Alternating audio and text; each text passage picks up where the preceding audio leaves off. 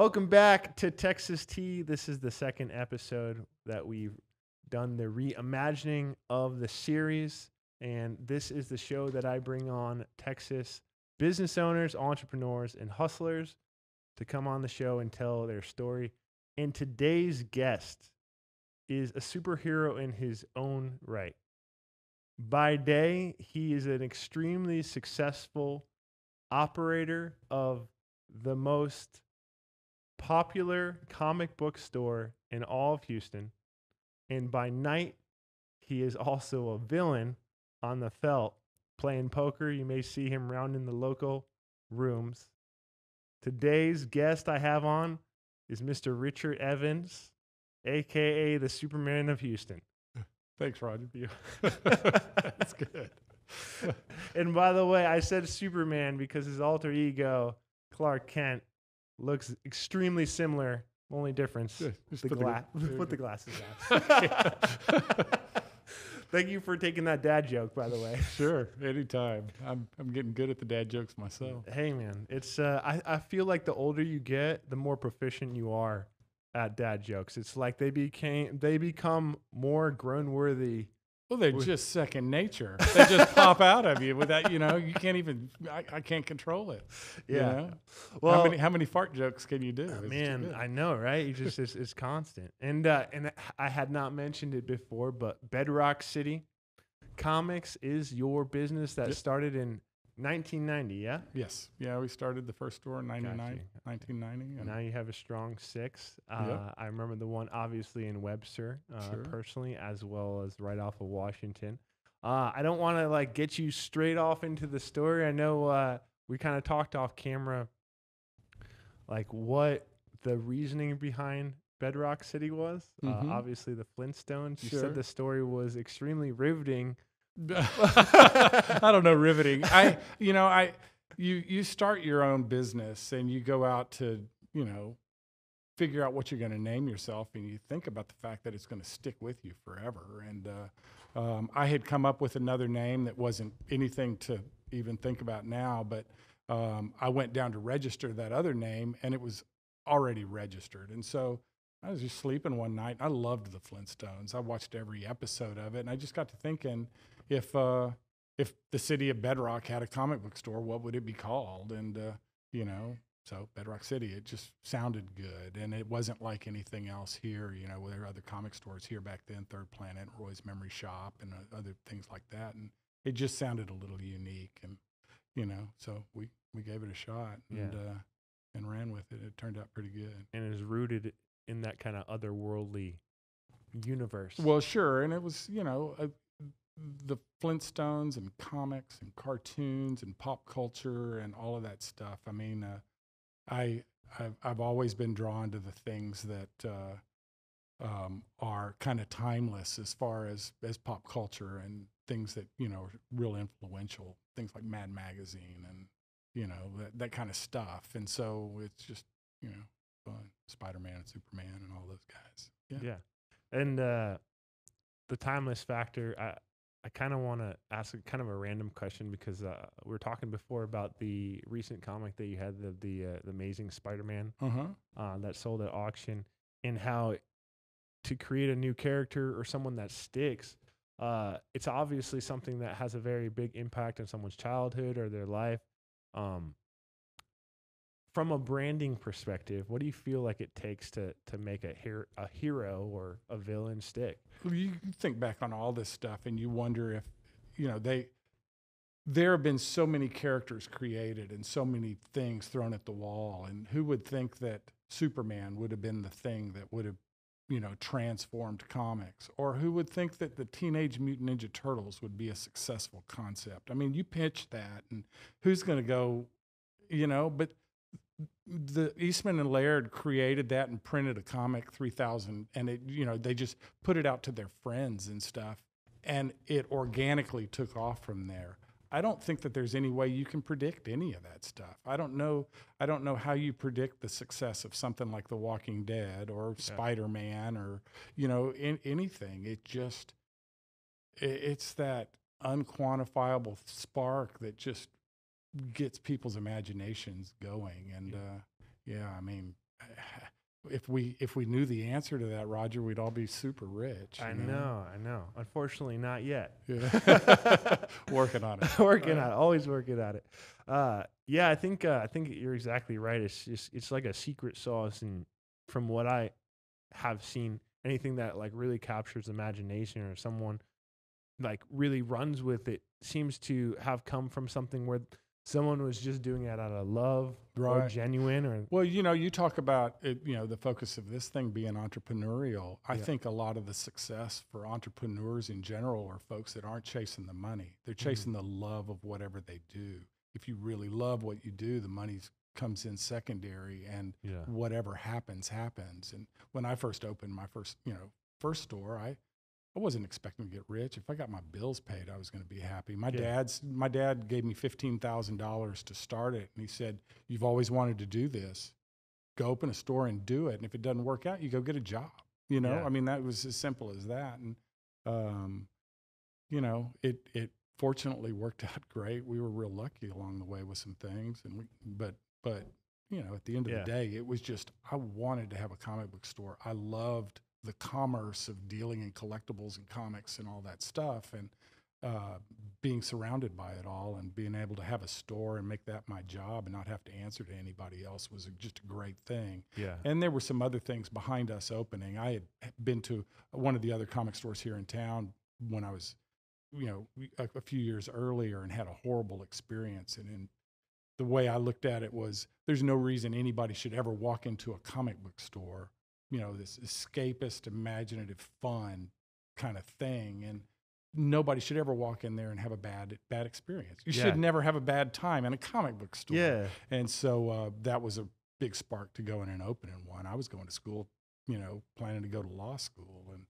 uh, complete different just situation. completely different things. So so you started it then, and and I'll put a pin in what I'm going to ask because I think that's like super important. What you said about it should always be fun. Mhm. Like I think um like the same way why everything kind of like took off in terms of characters, right? It's they're not thinking about marketing. no, they're just you know the the when Siegel and Shuster created Superman, they were just trying to get this character in the newspapers. You know, the newspaper strips were the big deal. Comics barely existed, and they Yeah. were just trying to get them in the newspaper.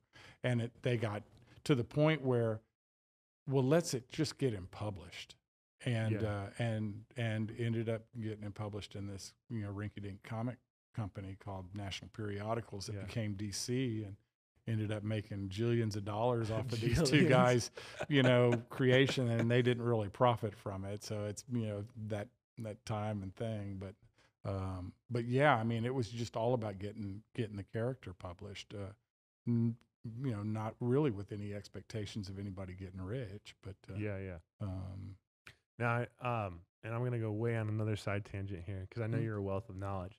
So, so obviously, um, what was what was DC called before? You just said it. national periodicals So National Periodical went to DC, and then Atlas became Marvel. Well, Atlas started out as Timely Publications, and the you know their their first comic was called Marvel Comics, Yeah, but it was printed in 1939, and it was uh, published by Timely Publications. Oh wow. And the publisher was a guy named Martin Goodman, who was Stan Lee's uncle, Oh. and that's how Stan Lee got into comics. He Yeah. went to work for his uncle, and they kind of that publisher kind of hit it big when two guys came in and pitched Captain America to them, and they published Captain America Oh, and uh, and that became their you know flagship title through the Yeah. war. Um, and then after you know after World War II, uh, superheroes kind of became not a thing through Mm. the late 40s and 50s. I mean, they were still publishing a lot of them, but um, Marvel became this publisher that published monster comics and romance and mad knockoffs and anything. They would just publish anything that was kind of selling hot wherever. And yeah. they were kind of a second rate publisher and they were called Atlas through the 50s. And then they, again, same kind of thing. Let's just throw something at the wall and try Fantastic Four. And it kind of started selling. Let's try Spider Man and then Thor and Hulk and Yeah. you know the Avengers and X Men, and it all followed from it. And they just exploded. Yeah. And uh, but in the years when they were first starting to do that, they were so low rent that DC was actually distributing them and controlled them Oh, and wow. only would allow them to print eight titles a month. Oh my god. So uh, you know, it was, it was you know, they they ended so up it's been a war tables. from the beginning. yeah, oh yeah, three into the absolutely. Uh, I was gonna yeah, I was gonna ask those those those name changes.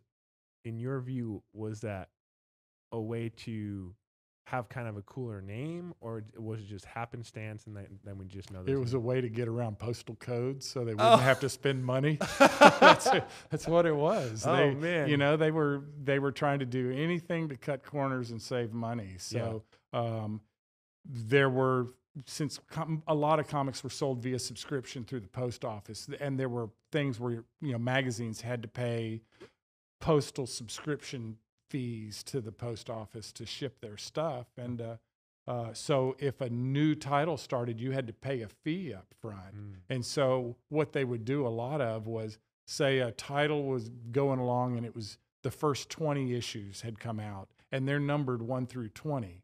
But by issue number 20 the sales are cruddy. Then they would change the title and start it with issue 21 rather than start it with issue number 1 and pay a new postal code. and they would try and get around things that way. Oh wow. And uh, they would also establish all these shell publishing companies for the same thing. And so Marvel in the 50s, there were literally, you know, 60 or 70 different sub publishing companies that they set up and published under to kind of hide fees and save money. It was that's what it was. It was just a, it was just a big old scam. Publishers are gonna do publisher things. Huh? Exactly. And, that- and, you know, and there was a lot of mob stuff in comics. Really? Too. Well, because they were distributing all these things through the newsstands and they would send them out and they would be returnable. And there was all kinds of grift and stuff going on between, you know, the newsstand selling stuff and the folks that handled the distributorship, which was a lot mob driven, driven and Mm. how the publishers had to pay fees to get even books on the stands. There was all kinds of, you know, chicanery, whatever. but you know, it's like I said, it's amazing that these things are even out and exist because of all the stuff that even to get them onto the stands in the first place. I know. You know? And, So- and that's kind of crazy. The number of roadblocks in the way for something new. Like if someone wanted to start a new comic, Hmm. hard comic, the amount of Yeah. hurdles they have to go over is kind of crazy, right? Fortunately, now it's a lot easier because you can, you know, you can you can print yourself Yeah. almost. And uh, there's actually a, a publisher here in town, a guy named Terry Moore, who's been publishing a comic called. He's done a number of titles. He's real well known for a title called Strangers in Paradise, but Okay. he's self-published and he Oh. Prints it all up. You know, he hires a printer. He, he and his wife ship and bill and account and do everything Oh wow. and they live in West U and doing real well. So uh, you know, it's uh, it's uh, it's possible. It's Yeah. possible. It is possible. It and, wouldn't have been possible, you know, 50 years ago, but it's absolutely possible. and on the marketing side, like uh, you don't need to get advertisements out or anything like that. You could just go on your phone and start Yeah. an account. you can start, yeah, promoting yourself. Look at all the bands that do it. Yeah, exactly, so- exactly. I think that's where a lot of music seems to come from. I know we, we were talking about before how I think Bedrock should do a TikTok. Right. Dylan, right? we'll be talking with Dylan. but uh, but yeah, like you know, uh, musician musicians are on there and they're just uh, they're putting out original stuff because they don't need to. There's no barrier to entry anymore. Not at all. Um, And there's you know plenty of ways to distribute stuff and get Yeah. it heard and Exactly. uh, you know, all of that. but but when you started, you were early twenties, right? I was 27 when I opened the 27. store. Okay, I did my math wrong. well, no, I, you know, I'd been working in comic stores since I was. I started working at a comic store here when I was 14. oh wow. Yeah, Okay. So, So uh, what uh, what comic store was that? that There's one downtown called Camelot. It was owned- it was run and owned and run by a, a local lawyer here named Burl Rowe, who was uh, uh, he wrote all the water district law for the the Harris Oh, wow. County and uh, East Texas. But anyway, he uh, he was a big comic collector. He was the probably the biggest comic collector in the U.S. at that Mhm. time in the early 70s. He was the first guy to pay two thousand dollars for a comic book. He paid he bought a Oh, wow. Detective 27 for two thousand dollars. That's the first Batman. And it made national news. Really? And um, there's a famous collection that came out of uh, uh, Colorado called the Mile High Collection. It was a guy, you know, had saved every comic that came out between essentially 1935 and 1955. And uh, this collection was in a basement in Boulder, Colorado, and a guy with a little comic shop up there went out to go look, and they, you know, they wanted to clear all these comics out of this house so that they could sell the house. And he bought twenty thousand comics for two thousand dollars, wow. but he didn't have two thousand dollars, so he borrowed it from Burl, and and uh, Bur- uh, Burl went up there and helped him, you know, do all that, and was able to buy some of the first comics out of there Aw. that collection now, if it was all pieced together in one place, would probably be worth fifty to hundred million dollars. I mean, it was Whoa. ridiculous. It has the nicest copy of a cent, you know, the nicest or in the in the running for the nicest copy of just about every key book through the beginnings of comics. That's and so, uh, but anyhow, Burl in in '78 opened a comic store downtown, and uh, uh, he wasn't a, a good retail businessman, but it was certainly fun yeah. fun being a kid and working there. And I, for me, fortunately, through a, a weird family thing, Burl had gone to college with my mom's cousin and had heard that I collected comics and kind of took me under his wing. So I got to go work down there on weekends during school year and Yeah. all summer and through, you know, from the time I was 15 all the way through high school. And man, that was the greatest thing ever.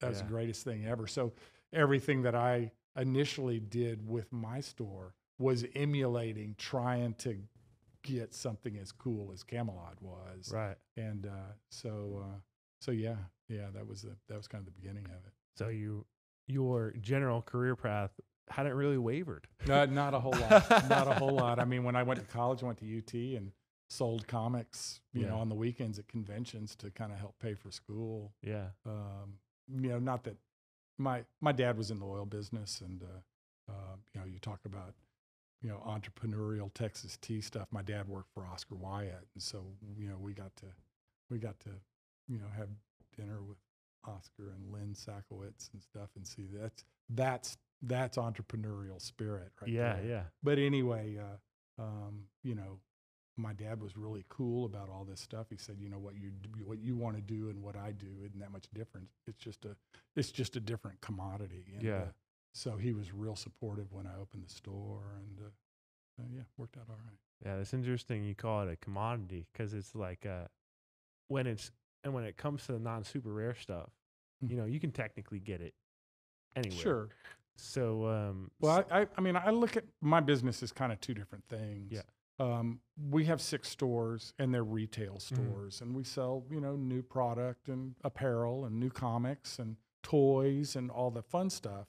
Yeah, And that's the retail part of it. yeah, The part that I really love is the collecting and vintage thing. And as a, it's a component of our business, but it's not the day to day stuff. It's the, it's kind of what I'd call it. It's the wiener. It's the thing that sets us apart. It's the thing that, you know, when you look at Bedrock City, well, it's a great comic store, but I can also go there and see a, you know, a Superman one or a, you know, that kind of stuff on a, on a, you know, whenever. And, and so, and I, I love dealing in that kind of stuff, uh, watching the auctions and seeing big books come along, helping people that have, you know, really quality material here in town sell their stuff for the right price, get the right amount, and not get screwed by somebody. And you doing those kind of things. And so that's, that's the fun stuff to me, the important stuff to me. And like I was telling you, we just sold a, uh, an amazing fantasy 15 and it was for a customer of mine that you know i'd sold that book two years ago but he had some stuff come up and needed to sell it. And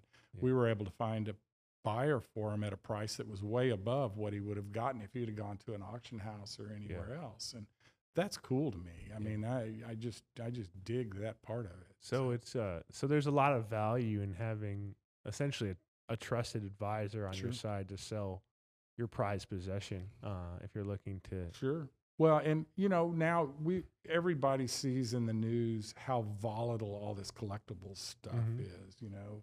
Sports cards are going crazy, comics are going crazy, art, guitars, cars. and then like, we we were talking NFTs and Yeah, crazy yeah. weird speculative investments, and there's a lot of collectible kind of stuff out there, Yeah. and there's a lot of room for, you know, if somebody you know sees all that money, there's chances to take advantage of people. So you you really want to do your research if you have stuff and make sure that you're getting what you should be getting for what you got. uh, in your in your view, and um, two two things. Um, one, I forgot, almost forgot to ask. How do you go about finding? Let's say, like, for that most recent instance, they came Mhm. to you and they're like, "Hey, Richard, like, I wanna, I wanna sell this." How do you even go about finding a pot- potential buyer? hey, that's a Magic. no, no, it, it it's kind of you. You just I know where they congregate. I know where they live. The- you know, it's like I'm saying. You know, we we went to that sports card show this past weekend, and I I knew that there were guys that were looking for that kind of book there. You know, it's a it's a great thing to to sell into that. And right Yeah. now, there is a lot of money in the sports card market.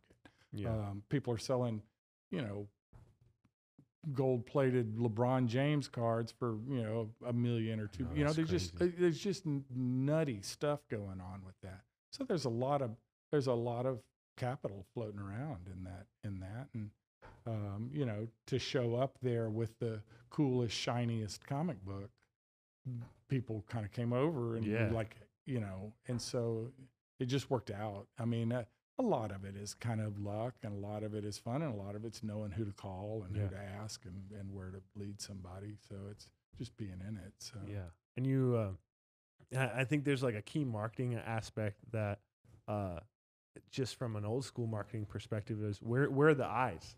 yeah, so, so sure. because of your experience, you know where the eyes are. Yeah, so you just- little, yeah, You exactly. just put it out in front. Sometimes, I mean, right now, it's been interesting since COVID. You know, we were really concerned at the beginning of uh, of the pandemic that we were going to be closed for a while. There weren't going to be any comic book conventions. There weren't any going to be any gatherings of people, and yeah, uh, and that really was going to cut into the collectible side of our business a lot. We thought, man, we're going to get hammered on this stuff, and so uh, I took a lot of material and just consigned it to auctions just to have cash flow and Mm. um, sat back and was hoping we could weather it. Well, as soon as we were able to kind of reopen a little bit, we started realizing that this kind of stuff, entertainment, collectible stuff, was completely immune to the economies of COVID because people were stuck at home. They weren't traveling. They weren't going to eat. They weren't, but they were still working and they were still making money and they had money accumulating and they wanted to be entertained. And, uh, and so our retail business did really well just selling curbside and mail order and whatever. But the collectible stuff just started kind of popping. And, and, uh, we, um, we started doing a Facebook live sale every Yeah. week and, uh, that's still in, just right? it's still going on and uh, yeah i mean it, it's evolved through that i mean it was just a let's try and get some cash flow or do something to Yeah. wow let's actually work on this and now it's a it's a it's a production not unlike your podcast every week Eh, no it's i mean it, you know we we put a lot of effort and design into it and the graphics and all of that stuff and we try to build the community. So we have, you know, about a thousand people that check in every day uh, on our Facebook Live site, and then we'll have, you know, 150 or 200 people viewing uh, each, you know, each weekend and Yeah. uh, or each week. We do it Wednesdays from seven to nine, and um, so anyhow, that became this thing we were selling, and so then it flipped over to the other side. It's not a problem selling stuff during COVID. The problem became acquiring merchandise Oh wow, because, um, you know, I, I have a lot of people that'll call me to sell collections or ship stuff to me, Mhm. but a lot of the things that we buy are people just walking in the stores, and uh, and there was not any of that. So, uh, um, you know, we were really hustling trying to find material to reload the live sale and reload the website, and you know, hoping for new shipments of new things too. And Right. So now all that's starting to kind of balance out, but uh, Um, So there became an Yeah. excessive demand. yeah, exactly. A ton of demand, and it's continued. And it's Yeah. it's neat that uh, a lot of people that kind of because of the the fact that they're stuck at home, kind of gravitated to this. Now are focused on it and are Yeah. continuing with it. So. Yeah. And uh, in in general, um, you were saying that you felt like it was just because of the people were at, at home, so they had more time, but still had the same stream of money Sure. coming in.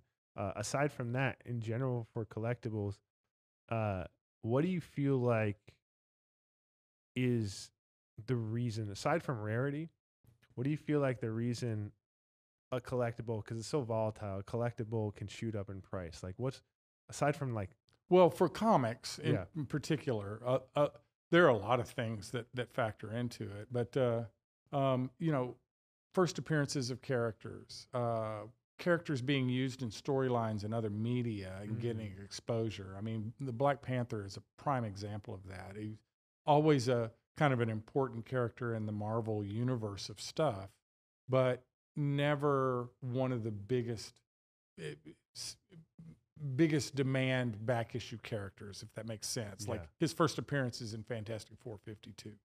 That book's always been popular and and but it was never like but once the Black Panther movie became a big deal and such a cultural touchstone Yeah. for so many people, um, that book has just gone crazy. Yeah. So, uh, you know, the the nicest you could in in 2000 you could have bought a, a CGC 96 for two or three thousand dollars, and Yeah. now that book that same book is probably going to be fifty or sixty thousand Wow. dollars, and that's you know that's a pretty good rate of That's return crazy. over 15 years or so to, whatever. to so to find out so i'm sure there's collectors out there who are trying to buy based on what they think is going to go up trend Mhm. wise uh Speculate. s- speculate Sure. uh i mean how do you even how do you even look at what's out there and think about what could happen because who would have known that that movie would execute so well Right. I, you know, i i as an advice thing, I I always tell people to, you know, buy what you like and the characters you like, and buy what you're comfortable with. And speculating is is tough. It's Yeah. just a tough thing because you don't really ever know. But yeah if you're buying for condition and you're buying for rarity and you're buying for the the, the characters as they are, pretty much anything in comics is going to have a, uh, you know, a, a, a steady rate of return. And if you hit a home run here or there, that's kind of a side Got side deal. But it's really hard to. I mean, a, again, you know, it y we get kind of blindsided pretty often by something like, um,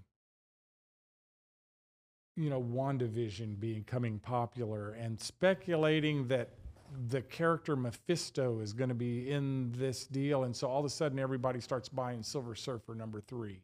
and then it turns out Mephisto isn't used in the in the TV show, and then everybody's dumping him yeah, yeah you know and you can you there's an endless thing with that with rumors and stuff about comic characters and where they're going to be used in media and which character is going to Oh, appear wow. in the you know who's going to appear in the, this Loki series that's coming out or who's going to be in the Black Widow movie or th- those kind of things. And if a if a new character shows up in one of those it can have a big effect on the current values of that character. That's and and uh, it's it's it's this whole cottage industry of that stuff. And you know I, I i have a lot of people that come in and chase all of that all the time and it's interesting to watch it but i don't give any advice Right. you know investment kind of advice in relation to that because who knows? Just, yeah. you know but i know that superman's always going to be around. I know Right. that spider-man's going to always be around. The x-men are always going to be popular you know what i mean? So that's the that's the easiest route. Uh, I know there's a so s- speaking of X Men, um, there was always in Wandavision bringing those 2 Mhm. together. I think there was like a lot of short term confusion of the fan base when that happened. what of the yeah Yeah, because yeah. of um, because of Wanda, obviously, and the Silver Surfer tune that kind of like mesh up. Wh- How come, uh, in in your view, I know. I know. You mean Quicksilver, by the way. What's that? you mean Oh, yeah. Sorry. Sorry. Sorry. um. Uh. And uh, in your view, uh, how how come aside from the obvious legal ramifications, uh, why, why do you think there was such a separation of of why why did they not try Well- to capitalize on that crossover? because well in, initially they, they couldn't because uh, so in the movie stuff marvel has controlled marvel films marvel you know marvel whatever they're called marvel films Yeah. i guess but uh, they had control of a certain group of characters but the x-men was with fox Right. fantastic four i think was with paramount or some Yeah. something and even spider-man was separate so gradually marvel over the last four or five years has re um, acquired the rights to a lot of those Mm. characters or done deals to separate stuff out. So part of like for instance, part of the deal with getting the rights to Spider-Man back was that Sony was allowed to still have the rights to Venom. And so the Venom movie with Tom Hardy doesn't have Spider-Man in it, but they're able to do spin-offs of Venom. So they're doing Mhm. this new Carnage movie. Mhm. Well, Carnage is in the Spider-Man comics, Mhm. and so uh, you know people are really looking forward to that. And you know, Spy- so but that's what a lot of it had to do with. So that's the reason you had two different Quicksilvers. You had the one that was in the Marvel MCU movies and the Yeah. Avengers, the one that was killed in a, in the second Avengers movie, and then you had the Quicksilver that appeared in the X-Men stuff. Mhm. And that was one of the things that threw everybody was that they actually used the Quicksilver from the X-Men franchise in WandaVision, which is an MCU, Yeah. as a way to throw a throw a, I a, know. s- a curveball at all the viewers. And it it it actually worked out great because it created all So this crazy buzz. speculation about what was going on. And then obviously then Yeah. that speculation to Mephisto, Yeah. and so- then yeah, and then the crash. Yeah. It's crazy how that. I know that's it. crazy how that is. Yeah, duh. and by the way, Venom always one of my favorites. Uh, I kind of like characters like that. Punisher. I know Mhm. he's been overplayed recently. Though, did you watch that series, the most recent Mhm. series? Yeah. It was I good. The really one- the enjoyed that. Netflix series. Yeah, I really enjoyed good. that one. Um, but uh, but yeah, It's, so my jo- it's my job, Roger. that's true. You have actually actually a couple of those I have I have I have not ever watched. There's about two Wolver, two or three Wolverine films that I've not watched, and I Oh. haven't watched Luke Cage or uh, um, what was the other? Uh, was it Iron Fist? Okay. one, there, You're outing yourself. Yeah, I haven't watched those yet. I guess I need to. Well, there's there's so much.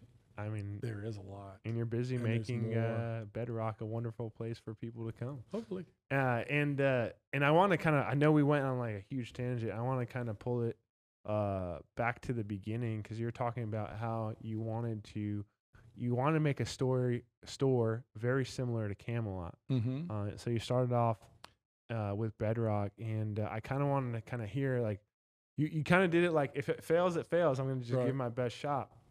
But what were your, some of your initial like pieces that you put together of like what you wanted the vision to be? Well, initially when we first opened, I was really worried about just making, you know, enough money to pay the rent. so when I first started, we were a 50-50 card and comic book store. yeah. So we sold a lot of sports cards and baseball cards and football cards. And this was 1990, right Oh, in the middle man, of right in the heat of of it. it. yeah. But it was also in the middle of kind of the breakdown of the retail part of it.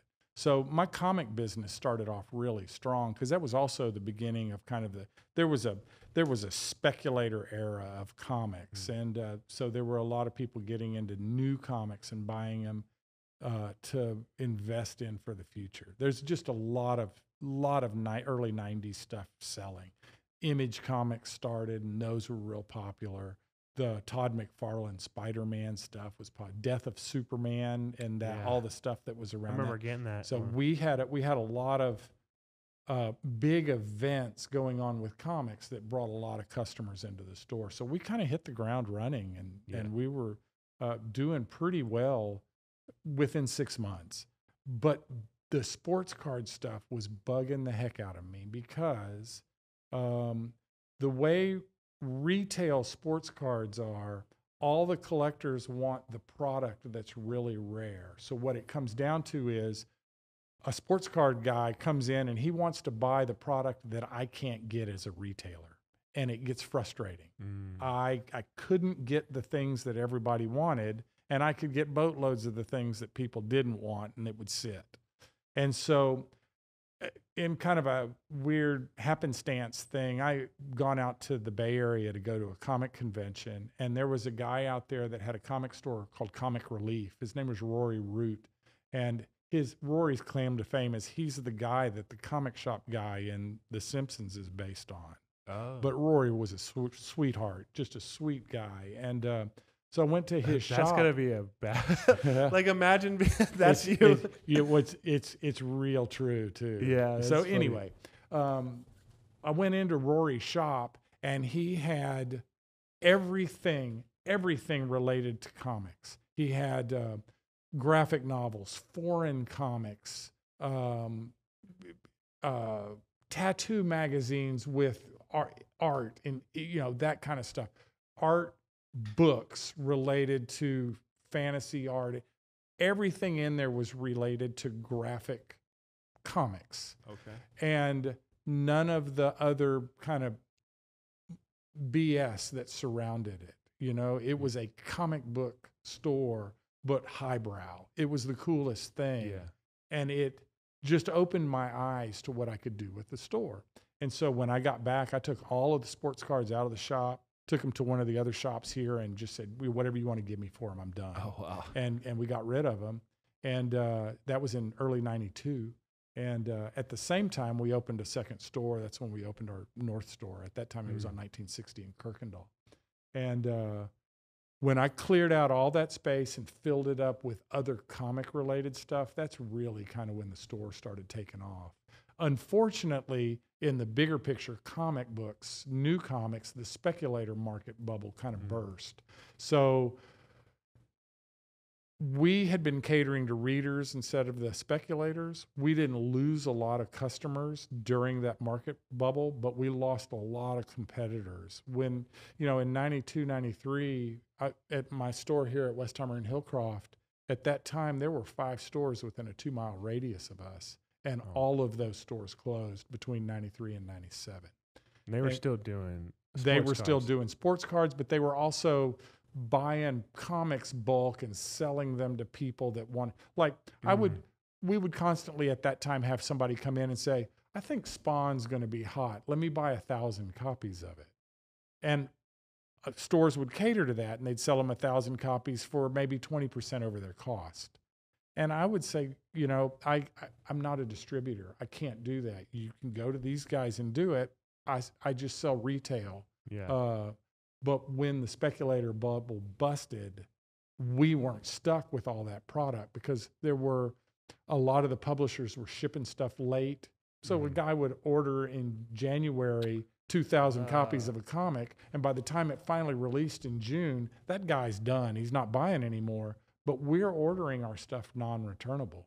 So the stores would get stuck with it. They'd be stuck with 2,000 copies of a book that at that point is unsellable. Got you. And uh, there were stories like that. There was a guy here in town that bought 10,000 copies of Adventures of Superman 500, expecting it to be as hot as the Death of Superman issue Mhm. was.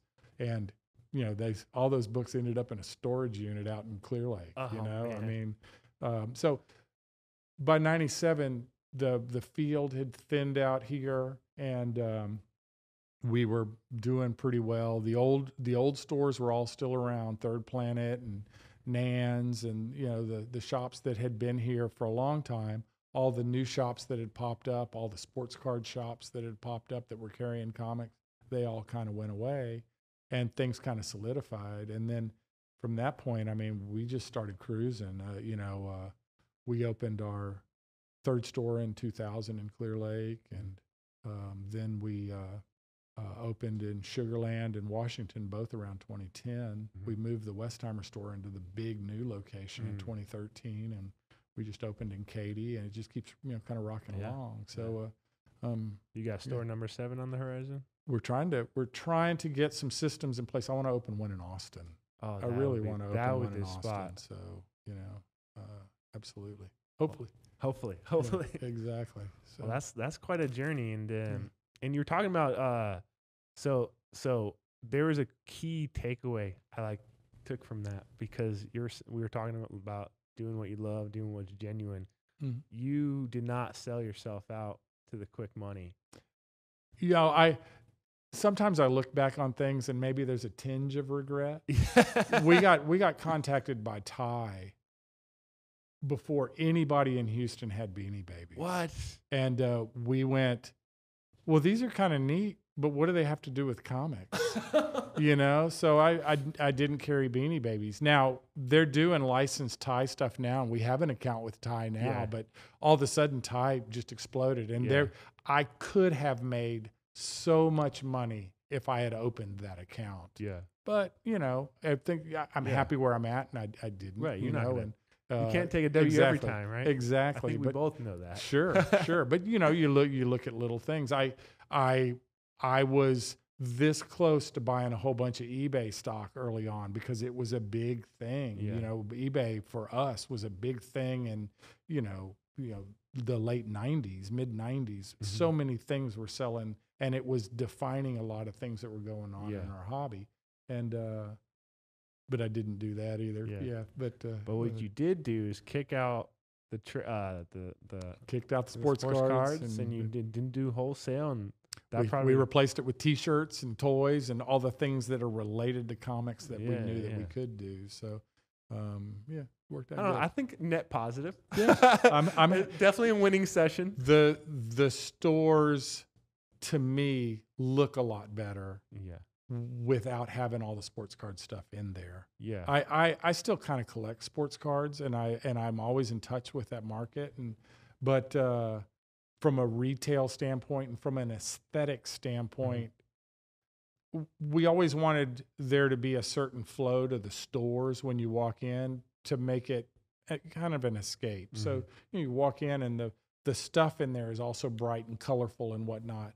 And the cardboard squares of baseball cards and all the boxes of packs, they always just broke it up to me. Yeah. It was just a different aesthetic. It's always And so- shiny, yeah, shiny. exactly. Yeah, yeah, So- know exactly. Especially now. I You know. know, it's just worse. all foil and felt and stuff. So goofy. Uh, that is cool that you had that. That aesthetic is super cool. Um, I know um, it's always been welcoming when I've come in, and and this is actually the question I was going to ask before, but perfect lead in. Thank you. I was going to say while you're I'm here for you, oh, thank you for sure. uh, when you're opening all the other locations, right? uh-huh. So you had this this vision on the first one, and you executed perfectly. Uh, how did you how how did you scale a feeling like that? It's it's hard, you know. You kind of some of it is dictated by the things that are selling for you. So like we've had some changes because we've had to change the floor plan of the store to accommodate things like Funko Pops. Now they're a Yep. huge thing. Are you familiar with those? The little Funko plastic uh, bobblehead, the, Oh, the yeah, yeah. licensed little bobblehead Yeah, yeah. things. So we sell a boatload of those, and uh, um, literally we load boats. It's just fun. at the Uh, dock. We, but and and the way that you have to rack those dictates a certain thing, and you've got to dedicate a certain amount of square feet in each store to Mhm. that, and so things like that will change. And over the years, we've our apparel sales have gone up a lot. We sell a ton of T-shirts and uh, licensed comic related and pop culture related T-shirts, and so you have to do that, but in the grand scheme of it, you have a box and you know about how many square feet you're going to need, and Mhm. you just lay it out in a pattern that uh, you can do your signage and your fixturing and everything to accommodate the products that you're putting in, and you direct people around the shop so Mm. they see everything, and uh, and that's that's it in a nutshell. It gets a little harder, and we you know we're like the Washington store is a little confined by space. Mm. It's the smallest of our stores, so it's really packed. But the location is, is so a, good. to say a lot, by the way. Uh, Well, it's it's it's. I, I love the area that it's in. Yeah. It's the only shop that we have inside the loop. And there's a funny thing with Houston, you know, where people that live inside the loop don't want to go outside of it. They and, uh, don't. and so, uh, you know, that store does real well. And we get a, a lot of critical appreciation for that store from the press because it's close to the Chronicle and the Houston Press or in the, Mhm. some of the online places. So that's where they go when they're doing stuff. And Um, so, but uh, you know, when you start getting out, you can get more space. Oh, yeah. you know, Oh, and you yeah. can you can do different things. So the Westheimer thing, our, our store there is like 8,500 square feet, and we Yeah. were able to do some different stuff with that store. We've Right. got, you know, a showroom for the vintage stuff, and Mm. We have a studio where we do the live stream, and Yeah. uh, we have our offices, and Yeah. uh, yeah, sometime when you're over there, I'll have to show Oh, you some of the cool stuff in Oh my yeah, office. hundred So, percent. yeah. Yeah, that's where all the fun I've stuff. I'm I've literally already been amping myself because I kind of on a random aside. I bought a bunch of Magic cards like Mhm. 2019. I just went on a binge. It was Right. bad, and I started playing, and then I Isn't like, it amazing how many poker players play Magic? It is. Well, it's a strategy, right? Yeah, it's I a know. strategy game, Yeah. and you got to really think. You you think through the pregame, Mhm. and obviously through the game as well. Sure. So, uh, uh, but I gave a lot of the cards away because I realized I was like sinking a lot of time into it. But I was like, See, you know, I don't make a lot of money at the poker table, but I make a lot of money selling Magic cards to the poker players. That's that's my deal. I feel like the margin on Magic cards isn't that good though. It's really not. It's pretty thin, but Okay, uh, okay. but it's still it's so addicting and fun. So, yeah, yeah, yeah. And that's why I was like, as you're, and this is why I think it's so cool to have like such a product or groupings of products that you do that like sh- me just talking about it is hyping me up to go to your store. Well, you know, that's again, it goes back to the whole reason that I'm in this. I when I was a kid, you know, I, there's a genetic thing with people, and some people get this and some Mhm. people don't. But when I was a kid, I, I thought about comic books 24 seven. I mean, I was pretty good in class, and I, you know, I was, I, you know, I, I did good, and, you know, I had good grades and stuff. yeah. But if I gave a tenth of the effort and time that I spent learning comics and knowing what was going on with that when I was 12, 13 years old, Yeah. that I would have, you know, school, I, I would, you know, I don't know, be a Rhodes Scholar. I don't know. I thought about comics all the time. I had, you know, the comic book buyer's guide coming in every Thursday, and it was, I would race home and read that, all the ads from people selling comics around the country and, Yeah. you know, calling people and d- d- I, I was, you know, it was that it was the bomb. That was it, the deal. And I love every day some kid comes in the store who has that same experience with stuff now, or or an adult that's you know always kind of had it but never had anybody to nurture it, and now they're on their own time and they come in and it- you know all the the blinders are off and they go they go crazy because they just love it. It's this stuff is it's in our you know in your blood it, and it's addicting. It, it Yeah. really is. And so whether it's magic or the Marvel movies or you know uh, shoot uh, Nintendo or Yeah. the WWE or whatever it is, all of that stuff is pop culture fun stuff that just is part of our DNA. Yeah. You know? Yeah. Dude, I'm, the addiction is real. Yeah. I remember just buying boxes to get four of one specific that I needed for a specific deck. I don't know why. I know I can buy it singles online. right? But it's but there's something about opening those packs. Exactly. It's it's gambling. It's Exactly. like you're, you know, it's like playing the lottery tickets every time. yeah, Am I going to get that? You know, that, exactly. that chase card It's- in there. That part's so so fun, and then that it's like every step is really fun. But like regardless of what you, it is like you're saying, it's every every part, whatever you are fixated on, you kind of give that, and Yeah. it's and it's a, it's basically a, a a wholesome feeling because it's something that you can kind of attach yourself to in the nostalgia way. You know, that's you know not negative. It's you know most of the things Until that- you're spending your meal money on. That's it. true. That's Yeah, true. That's true. Rent. That's true. That's true. That's true. Uh, I'll take that back. We've actually, I, I, I, it does not real often, but there have been a couple of times where I've kind of had to take somebody aside and talk with them. And I, you know, you may want to kind of slow down a little bit. I mean, I you you got to be running your credit card debt up like crazy. yeah. yeah, yeah okay. So, you But that hey, that's important. It's actually funny because I I did. Um, I remember someone uh, said that to me too. One of my buddies was like, "Hey man, like you're gonna burn yourself out." Because I was like, get, I got I got into it real quick, real fast. Because the last time I really played it seriously was back in the late '90s. right. And so then all of a sudden I'm like, Do you still have your cards from the '90s? uh, Because you know some of that some of that early Magic stuff is yeah, huge money. I uh, Raymond Grabowski, if you're listening, I think you still have them. Oh, My buddy Ray in Connecticut, I know I had he had the box. Uh, he can't hear you over the jingling of all the jewelry. yeah, I, I came in. I remember because that was late '90s, so I came in. Um, it was I think, uh, it was either Mirage or Stronghold. That was right, Right, right, when it was.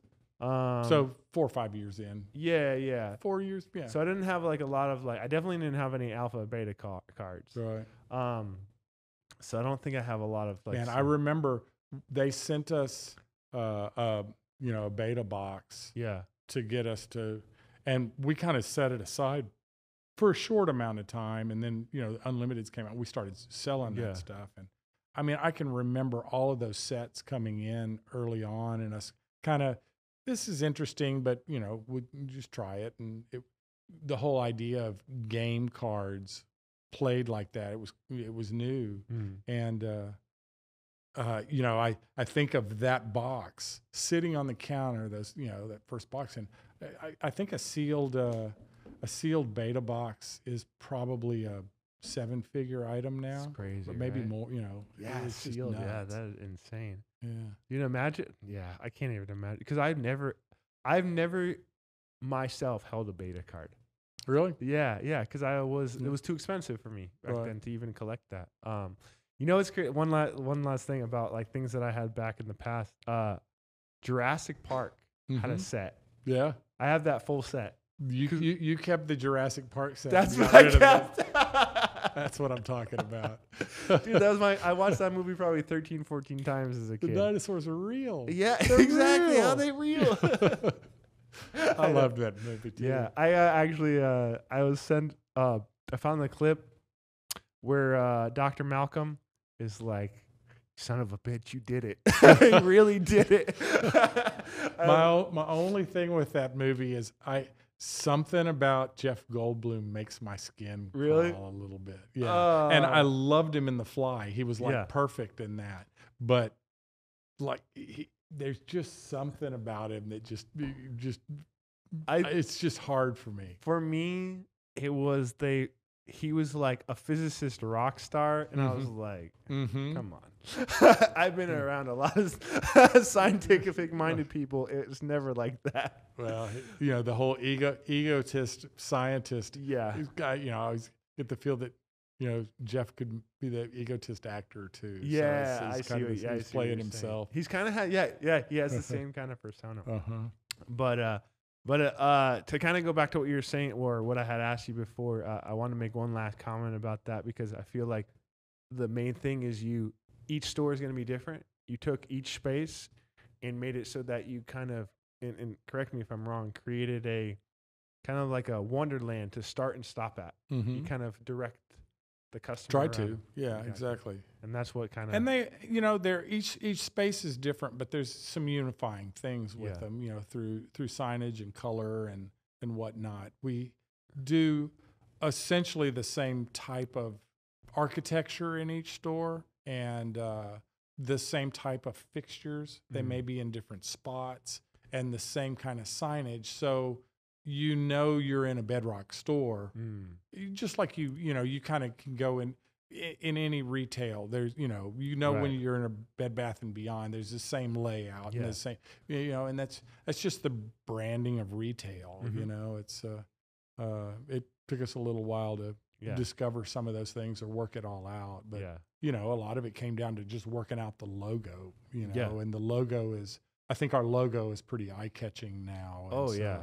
Uh, you know it uh, you know i'll have people I, you know, when i drive my van it's got the you know the logo on the side of Yeah. it and people It was a different logo and- before, right? well it's it's evolved over the Okay. years we've had that you know that kind of psychedelic yellow and purple yeah. logo now for over a little over 20 years Yeah, and it's it's streamlined and it, we've we've tweaked it a number of times but uh, the general color scheme and feel of it is the same but now it's like Yeah. you know it, it would look good on a poker table I, I was I was just gonna ask that because like I wanted I wanted because I know we talked about a little bit there before. I wanted you mm-hmm. to kind of explain.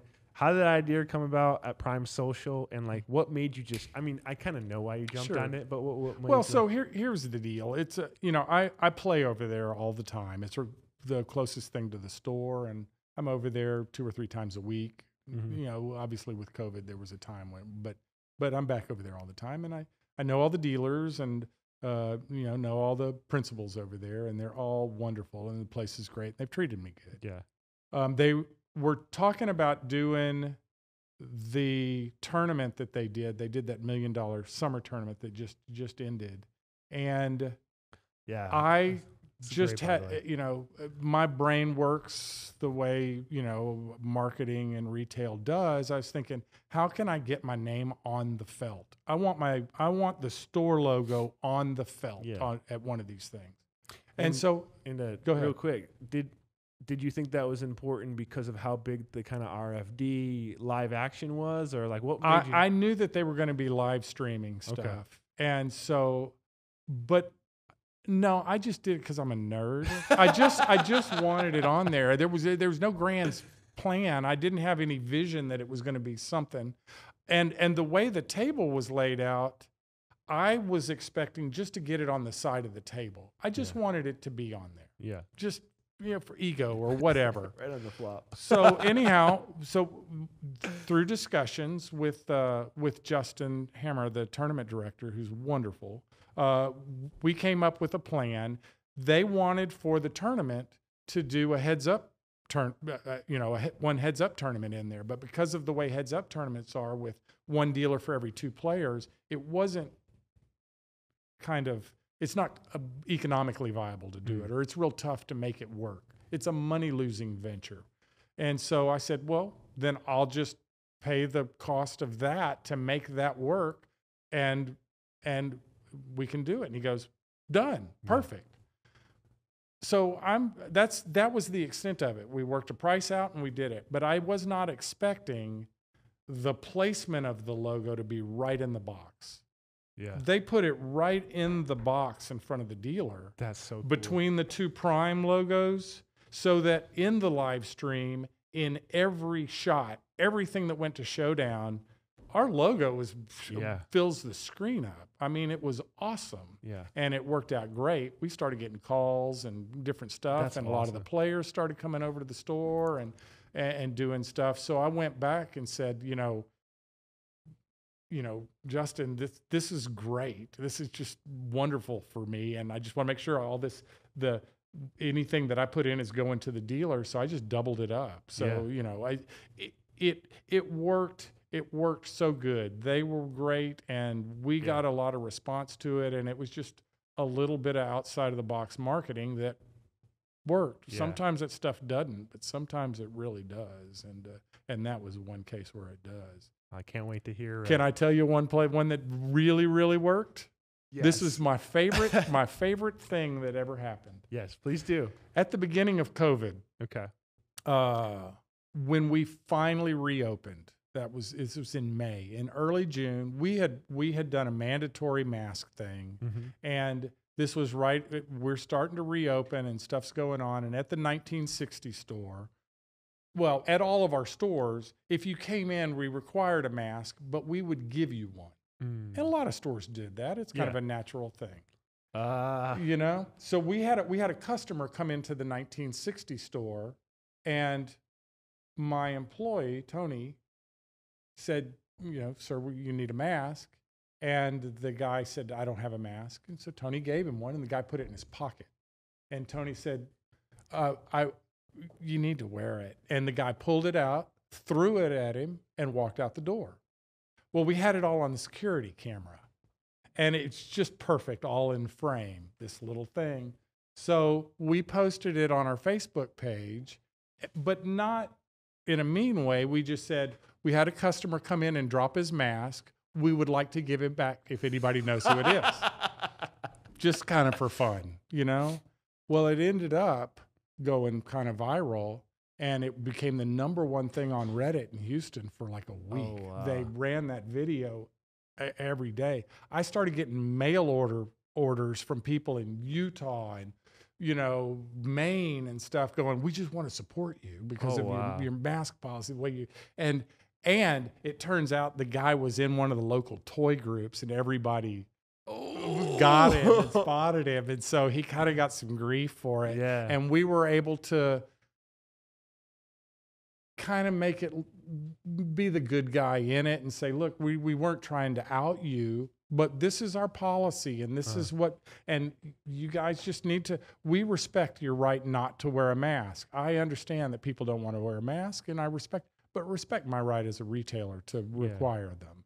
And, uh, Man, and you handled that perfectly. it, it ended too. up working out really, really well. And it was a piece of unforeseen marketing that worked out positively. Yeah. And that stuff has always been interesting to me. It's Yeah. always been interesting to me the things that are outside of your control. On the opposite on the opposite side of that would be something like the guy in Alvin who had the plumbing company who sold his plumbing truck and it ended up being used by ISIS with a rocket launcher in the back of it with his phone number on the side. Oh, And he has to deal with that negative press too. Yeah. that kind of stuff is just really interesting to me because you are always you don't think about it when you have a business but you're always exposed. You're you're Yeah. out there and you have to really be aware in this day and age of everything that you do. Every everything that you every way that your business is represented Yeah. because it all reflects back on it. Oh yeah, we uh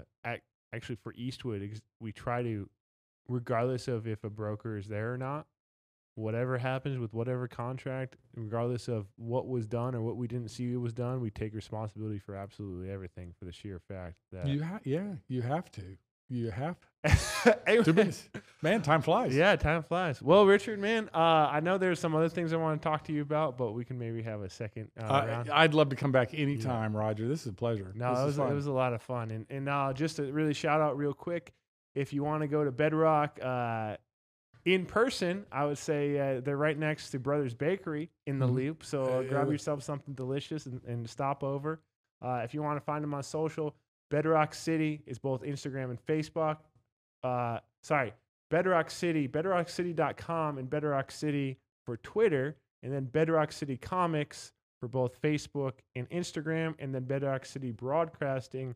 That's on YouTube, uh, so you could find them there. As always, uh, tune in to Texas T. And any questions for Richard, put them down in the comments below. He would love to answer them. Yep. And uh, we'll see you on the next one. And thanks for coming on, Richard. My pleasure. Thank Yeah, you, guys. Man, it was a lot of fun. Thanks.